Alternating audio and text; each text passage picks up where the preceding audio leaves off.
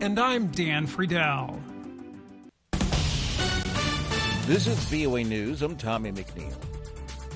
Alexei Navalny's family and supporters are laying the opposition leader to rest after his death in prison. AP correspondent Karen Chammas. Hundreds of mourners lined up behind control barriers outside of the church, many holding red flowers. On live streamed footage, the crowd applauded and chanted his name as his coffin was taken out of the vehicle as it arrived at the church. Many came from around Russia to say their goodbyes. Mourner Nadezhda Ivanova, who came from Kaliningrad for the event, told the AP Alexei, for everyone who's here today, and for many who did not dare to come here, is a person who not only gave his life in the fight for something, but who gave his life in the fight for us. His supporters say several churches in Moscow refused refused to hold the service before Navalny's team got permission from one in the capital's Marino district. I'm Karen Chammas. Ukrainian forces battling Russian efforts in advance uh, to the city of Bakhmut said that they are facing constant attacks from Moscow troops. VOA's Rick Pantaleo has more. Soldiers at the 17th Separate Tank Brigade's position said they have been experiencing a large Russian push over the last three weeks. This is Dmitro, commander of the tank company. You can really feel it. The density of fire is higher. When we can make 10 shots, they can make 50. They have an advantage over us in ammunition. It's undeniable. And also, there is an advantage in manpower on the other side. Though Russia's gains have been small, slow, and costly, Ukraine does not have enough reservists and has a severe shortage of artillery shells since the supply of military aid from its Western partners has declined. Rick Pantaleo, VOA News. More at voanews.com. This is VOA News. The head of a Gaza hospital, where about some of the wounded were from bloodshed surrounding an aid convoy were taken says more than 80% had been struck by gunfire.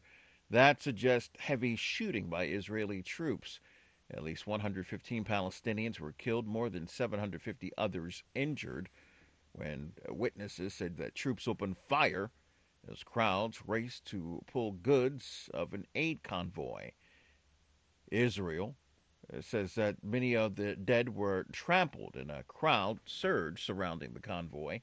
It said its troops fired at some in the crowd who they believe threatened them. Uh, Dr. Mohammed Salha of Al Awda Hospital said that the vast majority of 176 wounded brought there had in fact been shot. Iranians voted for a new parliament Friday in an election seen as a test of clerical establishment's legitimacy. Frustration is growing over economic woes and restrictions on political and social freedom. Lucy Fielder has more from Reuters. Supreme Leader Ayatollah Ali Khamenei casts his vote, the first to do so in all Iran. He has called it a religious duty. Iran's rulers need a high turnout to repair their legitimacy, damaged by the unrest, which is why Iranian activists and opposition groups are discouraging voters distributing the hashtags Vote No Vote and Election Circus widely on social media. Imprisoned Nobel Peace Prize laureate Narges Mohammadi, a women's rights advocate, has called the election a sham. Hardliners have dominated Iran's parliament for more than two decades. It wields little influence, since Khamenei determines issues like foreign policy and the row with the West.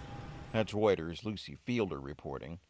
The United Nations Human Rights Chief Volker Turk on Friday said that the apparent deliberate denial of safe access for humanitarian agencies within war torn Sudan could amount to a war crime. I call again on the warring parties to meet their legal obligations by opening humanitarian corridors without delay before more lives are lost.